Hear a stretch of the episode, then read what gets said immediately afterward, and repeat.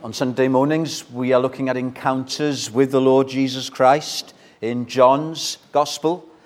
And it's amazing, isn't it? The different kinds of people that came to believe in the Saviour. Uh, we have come across a prophet, John the Baptist, a fisherman, Simon Peter, a religious leader, Nicodemus, the last encounter.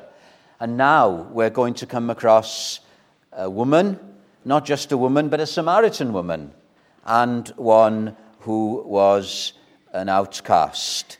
And I think God is saying something in the variety of these people. It doesn't matter who we are, Jesus Christ is the Savior of the world. It doesn't matter what our temperament, what our status, what our nationality.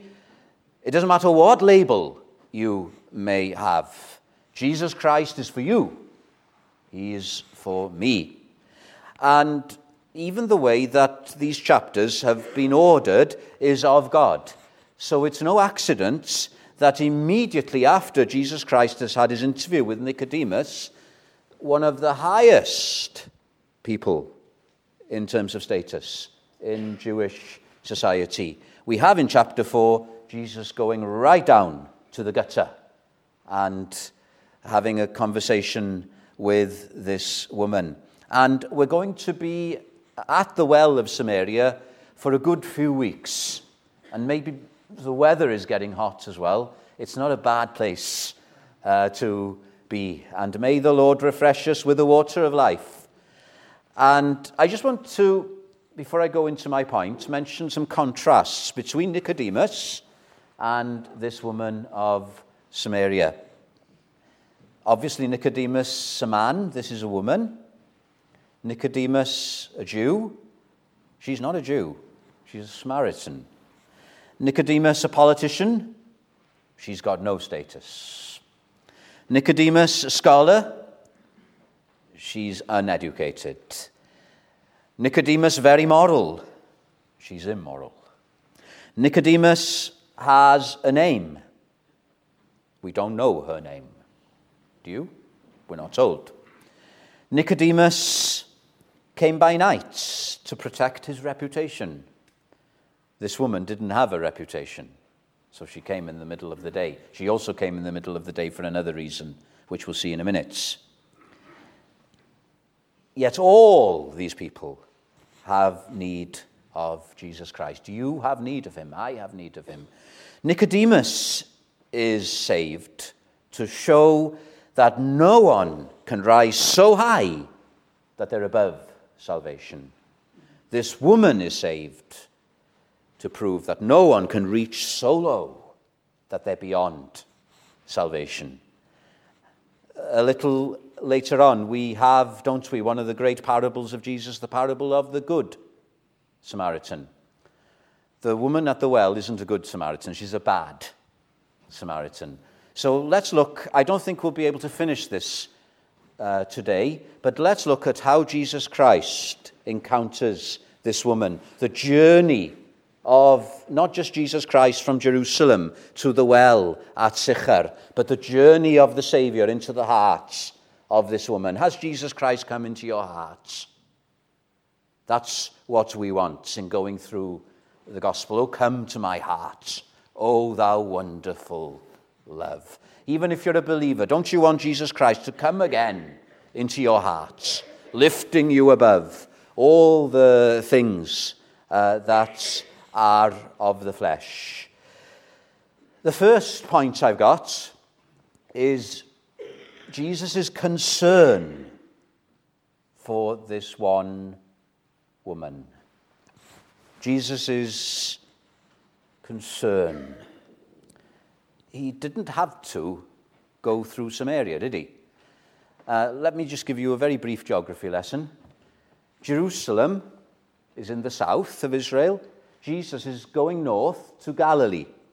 Now, when Jews would travel from Jerusalem to Galilee, they would avoid the direct routes which would go through Samaria. uh, because there were no dealings between Jews and Samaritans. We'll see why later. So every Jew would cross over to the east side of the Jordan and travel up that side and then cross back over the Jordan once they have navigated past Samaria.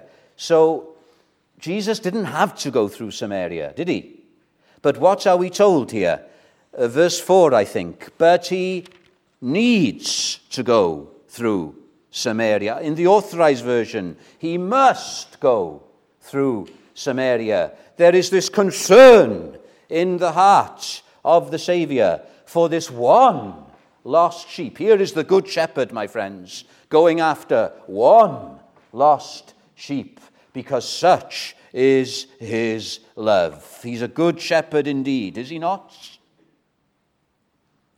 And we are told that as Jesus comes uh, to a place called Sychar, where Jacob's well was, that he's tired, he's weary. Uh, weary means much more than physical tiredness.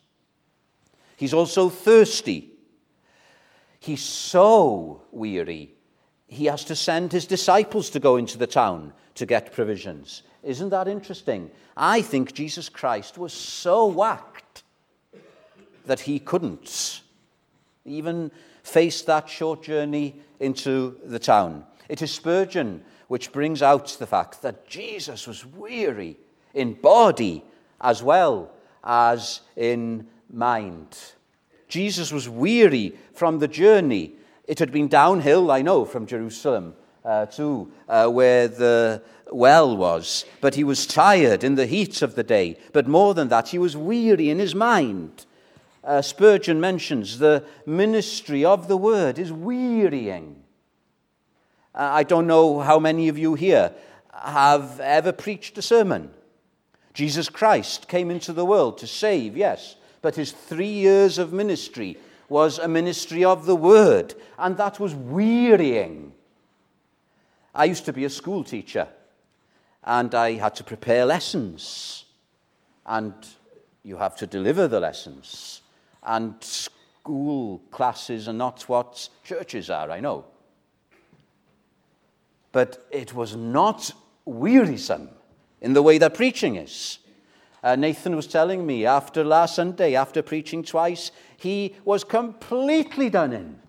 That's a good sign because it's weary to have to seek a message from God. You know, preaching isn't giving a lecture. It's not just uh, like preparing a lesson. It's seeking God in prayer for messages. Even when we're going through a gospel like this, we still need messages. And if God doesn't give us a message, then we've got no food to give to the people. It's, it's not a small thing to seek for messages and then to deliver the sermon. It's not like giving a lecture. It's to preach Christ before the people. So wherever we are in the Word, it's not just explaining the text, but to bring Jesus Christ before you. And there's an element, isn't there, as I'm doing now, of bearing one's soul, because I'm preaching in the words of Baxter as a dying man two dying men. And that's why I'm preaching as near to preach again, because we don't know when our last day will be. So, Jesus Christ was weary in his mind as well as in his body from ministering the word. It's not easy having the care of souls. Ask any one of the elders. It's no small fry. The burden of the work of the Lord. So we can understand Jesus Christ being utterly whacked. So far in John, Jesus' divinity has shone, hasn't it? In the beginning was the Word, and the Word was with God, and the Word was God, and the Word became flesh and dwelt amongst us, and we beheld his glory as of the only begotten of the Father. Wow, Jesus Christ is God. He's very God, 100% divine. He's the Son of God, the blessed second person of the Trinity, who was with the Father from eternity, who created all things, and all things are upheld by the word of his power. And that shines in John's Gospel but listen, we're seeing a bit here of the humanity of Jesus Christ. And he wasn't a freak, he was a real human being. Bar sin. That's the only thing he didn't have. But he was not just very God of very God, he's very man of very man. As Cooper says, a man there is, a real man. Why is that? Why is that? Well, Jesus Christ had come into this world as our substitute, and he's representing us. Adam in paradise fell. That's why sin came into the world. That's why weariness has come upon us.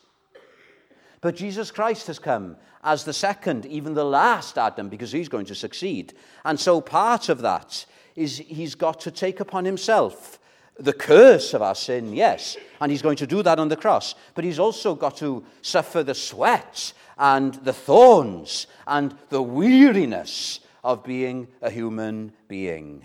Aren't you glad? Are you weary this morning? I can see you're all awake. I'm glad about that. but living in this vale of tears and carrying burdens, we've all got burdens here. It's wearying, isn't it? Here's somebody who understands. He's not far away. He's not like some stained glass Savior. He knows what it's like. He knows what it's like to thirst. He knows what it's like to know the sorrows of the mind. He knows what it's like to be ill. He knows what it's like to be human. He knows what it's like to be tempted. He was tempted in all points as we are. And that means all points. Whatever you are tempted with, he was but he never fell. How did we sing that third hymn? What a wonderful hymn. It was a lonely path he trod. Is there somebody lonely here this morning? He knows what it's like to be lonely. It was a lonely path he trod, from every human soul apart, known only to himself and God, was all the grief that filled his heart. Yet from the track he turned not back, till where I lay, till where the Samaritan woman lay, in want and shame he found me. Blessed be his name. A real Saviour, a real man. And listen, he wasn't too weary to talk to this Samaritan woman.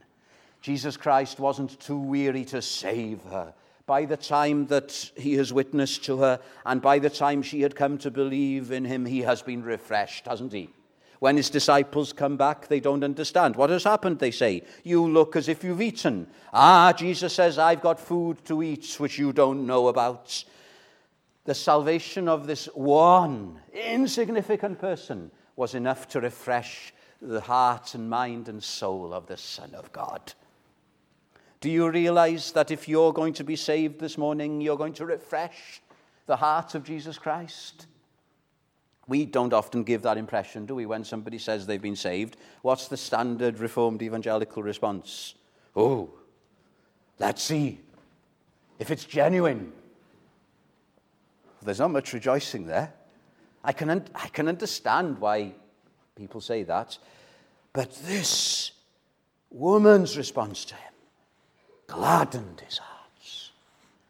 And that's why he said in another parable, There is joy in heaven over one sinner that repents. He's not too tired to save you, my friend. He's not too tired to speak to each one of us this morning. He was willing to go through Samaria because his love was such that he was going after the one lost sheep. Now, when you think about it, Jesus Christ didn't have to go through Samaria, did he? In one sense. Jesus Christ didn't have to witness to these different people. They could have been saved in other ways, through other means.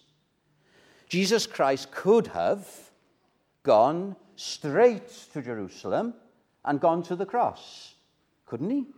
He could have died on that cross for our sins. But what is emphasized here, he did die for our sins, right? I don't want you to think I'm saying something heretical. But what I'm trying to emphasize is this it's not a general Savior, it's not a general salvation. Jesus Christ, yes, died for our sins on the cross, but there's something more personal about it, isn't there? He had to go through Samaria because his heart was set on this one person.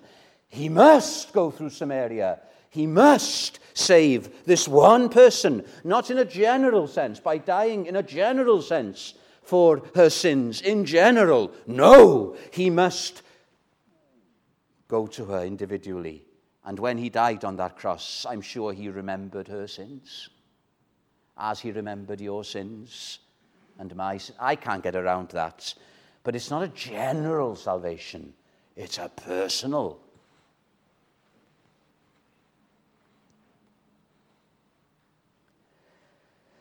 When I was a school teacher, we all had numbers as members of staff. I was number 59. And one head teacher we had, he didn't know all the staff by name, but he knew their numbers. We're not numbers in the kingdom of God. Jesus Christ wasn't going after this woman in order to add to the number. He was concerned for her, and he's concerned for you. Please don't take this the wrong way. But as our previous pastor used to say, I'm not interested in um, numbers. I know we're a good number here this morning. My friends, if Jesus Christ is being preached in a church down the road, and if great numbers are hearing of him there and coming to believe in him there, praise the Lord. And if Jesus Christ is being preached here as well, and numbers are hearing of him and coming to believe in him, then praise the Lord. It's not numbers that matter. It's the fact that Jesus Christ is being lifted up, and being lifted up, he's drawing individuals to himself. Listen, uh, I've quoted that hymn, I'll carry on quoting. Then dawned at last that day of dread, when desolate but undismayed, with wearied frame and thorn crowned head, He's so tired. He has to have another person carry the cross for him on the route, on the Via Dolorosa to Golgotha. But aren't you glad that he got there? Aren't you glad that he now forsaken and betrayed went up for me? Not general, for me at Calvary. And dying there in grief and shame, he saved me. Blessed be his name. Can you say that? He saved me. It was my sin that caused him to go to that cross. Yes, he took my sorrows, but he took my sins and made them his very own. So that's my first point. The concern of Jesus Christ. You need not doubt the heart of Jesus towards you to save you this morning. And then my second point, I think we've got time to look at this. Jesus Christ crossing. I'm trying to use the same letter for these points. I don't normally get that, but Jesus crossing every barrier to get to this woman. What do I mean by that? A woman from Samaria came to draw water. Jesus said to her, Give me a drink. That's quite a normal request, isn't it, if you're by a well? And the Samaritan woman was shocked. How is it that you, being a Jew, ask a drink of me, a woman of Samaria? For Jews had no dealings with Samaritans. So the fact that Jesus was asking this person for a drink was crossing barriers, not just boundaries, but barriers that were insurmountable, but they're not insurmountable to the Son of God. Whatever barrier you may think is stopping Jesus Christ from coming to you, is stopping you from being saved, He is more than sufficient to overcome them. Now, let me just go through a few of these barriers. there's a cultural, religious barrier here, isn't there? She's a Samaritan. Jesus is a Jew. This is why Jews wouldn't go through Samaria. Since the 8th century BC, when the Assyrians conquered the northern kingdoms of Israel and the Jews were deported and they were replaced with Gentiles. And those Gentiles, they mixed with the remaining Jews in the northern kingdoms and then they mixed religions, a bit like today. It was interesting in the coronation, wasn't it? Even though it was a Christian service, there were still elements from other religions. Well, that's what was happening in Samaria. We call it syncretism. Uh, so the people who lived in Samaria, uh, they uh, would uh, profess faith in Jehovah, the God of Israel, but they would also follow the God of the Gentiles. And it was a mix. It was all confusing. And as a result, the Jews then that uh, were in the south would have nothing to do with them. And added to that, they built their own temple on Mount Gerizim. It was later destroyed. By the time Jesus speaks to this woman, there was no temple on Mount Gerizim, but that's where the Samaritans went to worship, not Jerusalem. And so Samaritans were an outcast in that sense. Do you know what uh, one rabbi taught in Jesus' day? This is true. He that eats the bread of Samaritans is like one that eats the flesh of pigs. So they weren't on good terms. Sometimes the Pharisees would pray this prayer O Lord, don't let a Samaritan be resurrected. There was no love lost between them. What is Jesus doing? He's immediately breaking down that barrier. This would have been shocking to the religious leaders of his day that he, he's not just uh, eating bread, is he? He's actually asking this Samaritan to draw water from the well. He's asking to use her water pots. And he's going to drink from it. Dear me. He's having a conversation with a Samaritan. Listen, my friends. True Christianity always breaks down religious, cultural barriers. I think this room is proof of it because we're of different nationalities here. We're of different views when it comes to cultural things, I imagine. Uh, maybe not everybody here uh, was keen on the coronation last weekend. We, we are allowed to have different views.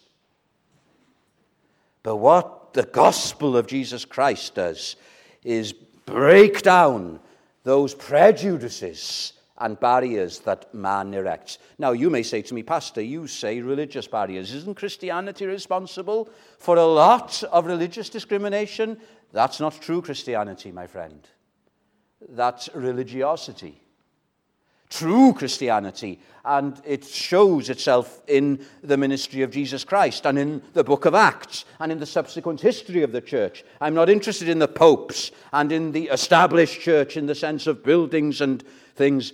It's when God moves, when Jesus Christ comes in power and saves people, it brings people together. In revivals, denominations come together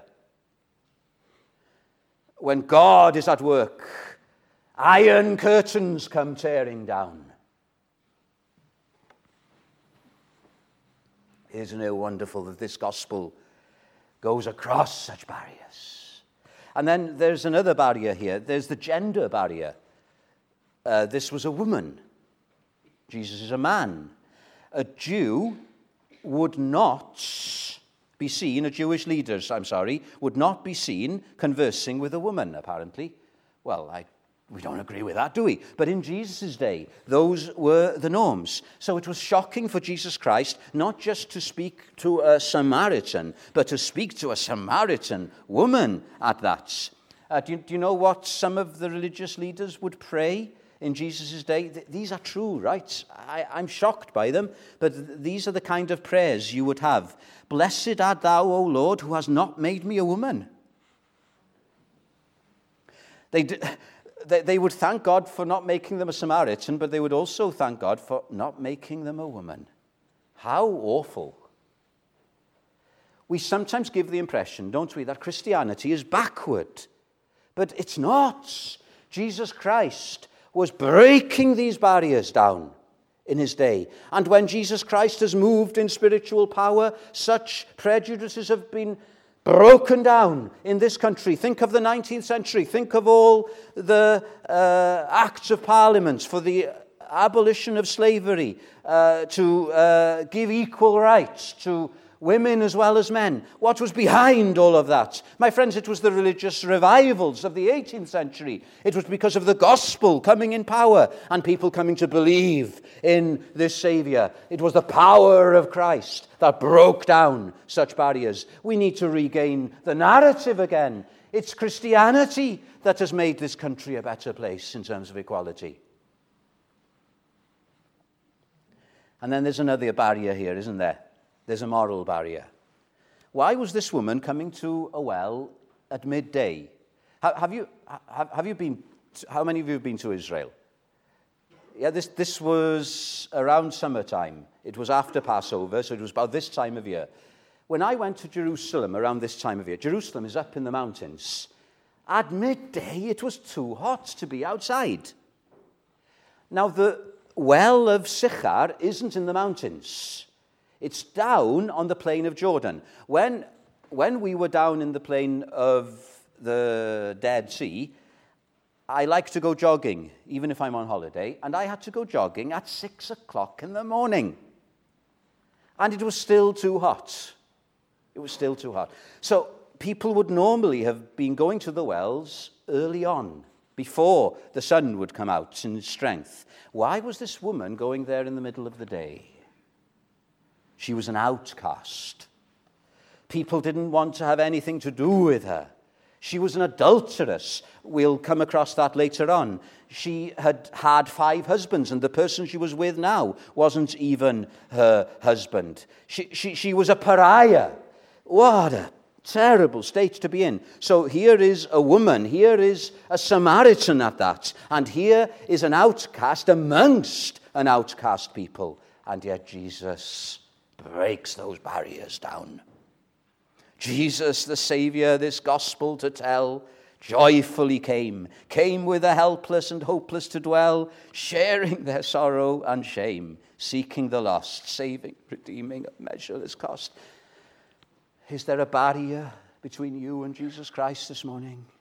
He can come over it. He can come leaping over it. He can break it in a moment. Do you know why? We're all adulterers, adulteresses. We may have been faithful to our spouses, but in the hearts we're guilty of adultery, aren't we?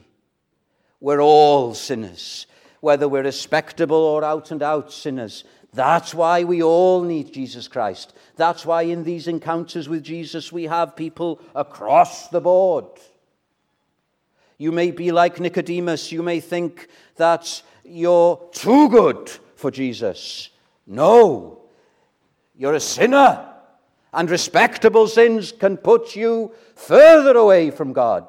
But you may feel that you're too bad for Jesus Christ, like this woman. No, no one is beyond the reach of the grace of Jesus Christ. His love reaches deeper than the depths of self despair. What I'm trying to say is this Jesus Christ is for everyone. No one is excluded if they would but come. And actually, we think we are coming to him, but it's him that's coming after us. Oh, my friends, I want you to be aware of your lost estates. That's what happened to me when I was in university. I thought I was some goody two shoes because I'd been brought up in a chapel, because I'd never done anything that was disrespectful. But when I first heard the gospel, and even though the preacher I heard it from was dressed like an Edwardian, that didn't matter because I realized I was a sinner and I needed to be saved. One day we will all have to stand before God, the judge. What did Dylan Thomas say? It's International Dylan Thomas Day today. So it's worth quoting him Do not go gentle into the good nights. Rage, rage against the dying of the lights. It's not a good night if we're facing God in judgment. It is a fearful thing to fall into the hands of the living God. Do you know why we erect these barriers, gender barriers, religious barriers, moral barriers? It's because there's a barrier between us and God. That barrier was erected in the Garden of Eden. God threw our parents out of the Garden of Eden, not in a huff, but because they were sinners. And God is light, and in him there is no darkness. And two flaming swords blocked the way back to paradise. There's a barrier. And what Jesus Christ came to do. Why can Jesus Christ break every barrier down? He can break every barrier down because he broke that barrier. Do you know how he did it? He did it by going to the cross. Let me read. Uh, I'm coming to a conclusion. Let me read what Paul wrote to the Ephesians. For by grace you have been saved, undeserving favor, through faith. And even that is not of yourselves, it is the gift of God. Therefore, remember that you once were like the Samaritans, Gentiles in the flesh. And then at that time you were without Christ, outside being aliens from the commonwealth of Israel and strangers from the covenant of promise, having no hope and without God in the world. But now, this is the gospel, but now, not about you and me doing something, but God, but now, in Christ Jesus, you who once were afar have been brought near by the blood of Jesus Christ. Do you know what the blood is? The sacrificial death the innocent dying for the guilty. Jesus Christ going to the cross and becoming an outcast, becoming a pariah. He was crucified outside the camp, outside the city wall, because he was being treated as the worst of sinners. The wrath of the Father was being poured upon him so that we could be forgiven, so that the barrier being broken down, we could go to paradise regained. He himself is our peace who has made both one and has broken down the barrier. Praise be to God. This gospel breaks down barriers. Do you know what one man said? He was the most prejudiced, bigoted religious leader of the lot, Saul of Tarsus, and he was wonderfully saved. And you know what he said? In Christ there is neither Jew nor Samaritan, nor Gentile, neither slave nor free, neither male nor female. You are all one in Christ. There's no difference. There's no difference. Just as I. Uh, there's no prejudice. There shouldn't be prejudice in the church. There shouldn't be barriers.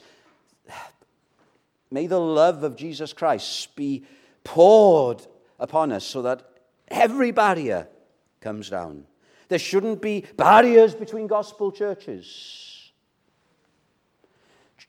Can you come to Jesus Christ? What did we sing? Just as I am, thy love unknown has broken every barrier down. Now to be thine, yea, thine alone. O Lamb of God, I come. Let me close with this illustration. Time is going, there's never enough of it. When I first went to India, uh, we had uh, an opportunity to preach the gospel in a Dalit village. You know what the Dalits are in India? They are the lowest of the low. They are the outcasts, and they live usually in their own villages. And we were invited, it was a two hour journey from Agra, uh, not along good roads, to this Dalit village. And I remember it now. We were standing in the square of the village, and half the village was there to listen to us. And Bhaskar was preaching on the thief on the cross in a simple but powerful way, and people came to believe in Jesus Christ. And then we were invited to the house, the biggest house in the village, because he was the chief. And he said, and he had to represent his people. It was like something from the medieval period. And he said, This village is now going to follow Jesus Christ as its only Lord. God met with the outcasts. If you feel like an outcast this morning, we're all, we're all outcasts, really, aren't we? Praise God for a friend, not just a savior, but a friend. And may you, may this church, may you, in where God has placed you, just cause your heart to go out to whoever and to tell them, like this woman was going to do, about this wonderful, wonderful Saviour. Let's leave it at that. Uh, we'll continue on the journey next Lord's Day, God willing. Uh, let's sing now a hymn about the barrier coming down. It's finished. Or tis, tis. It's finished, tis finished. The Messiah dies, cut off for sins, but not his own. Accomplished is the sacrifice. Uh, can we have the last stanza up, please? I see the bar to heaven removed, and all thy merits, Lord, are mine. Death, hell, and sin are now subdued. All grace is now to sinners given. What's your response? And lo, I plead the atoning blood, and in not my rights, but in Jesus' rights, I claim heaven. Let's sing uh, to his praises.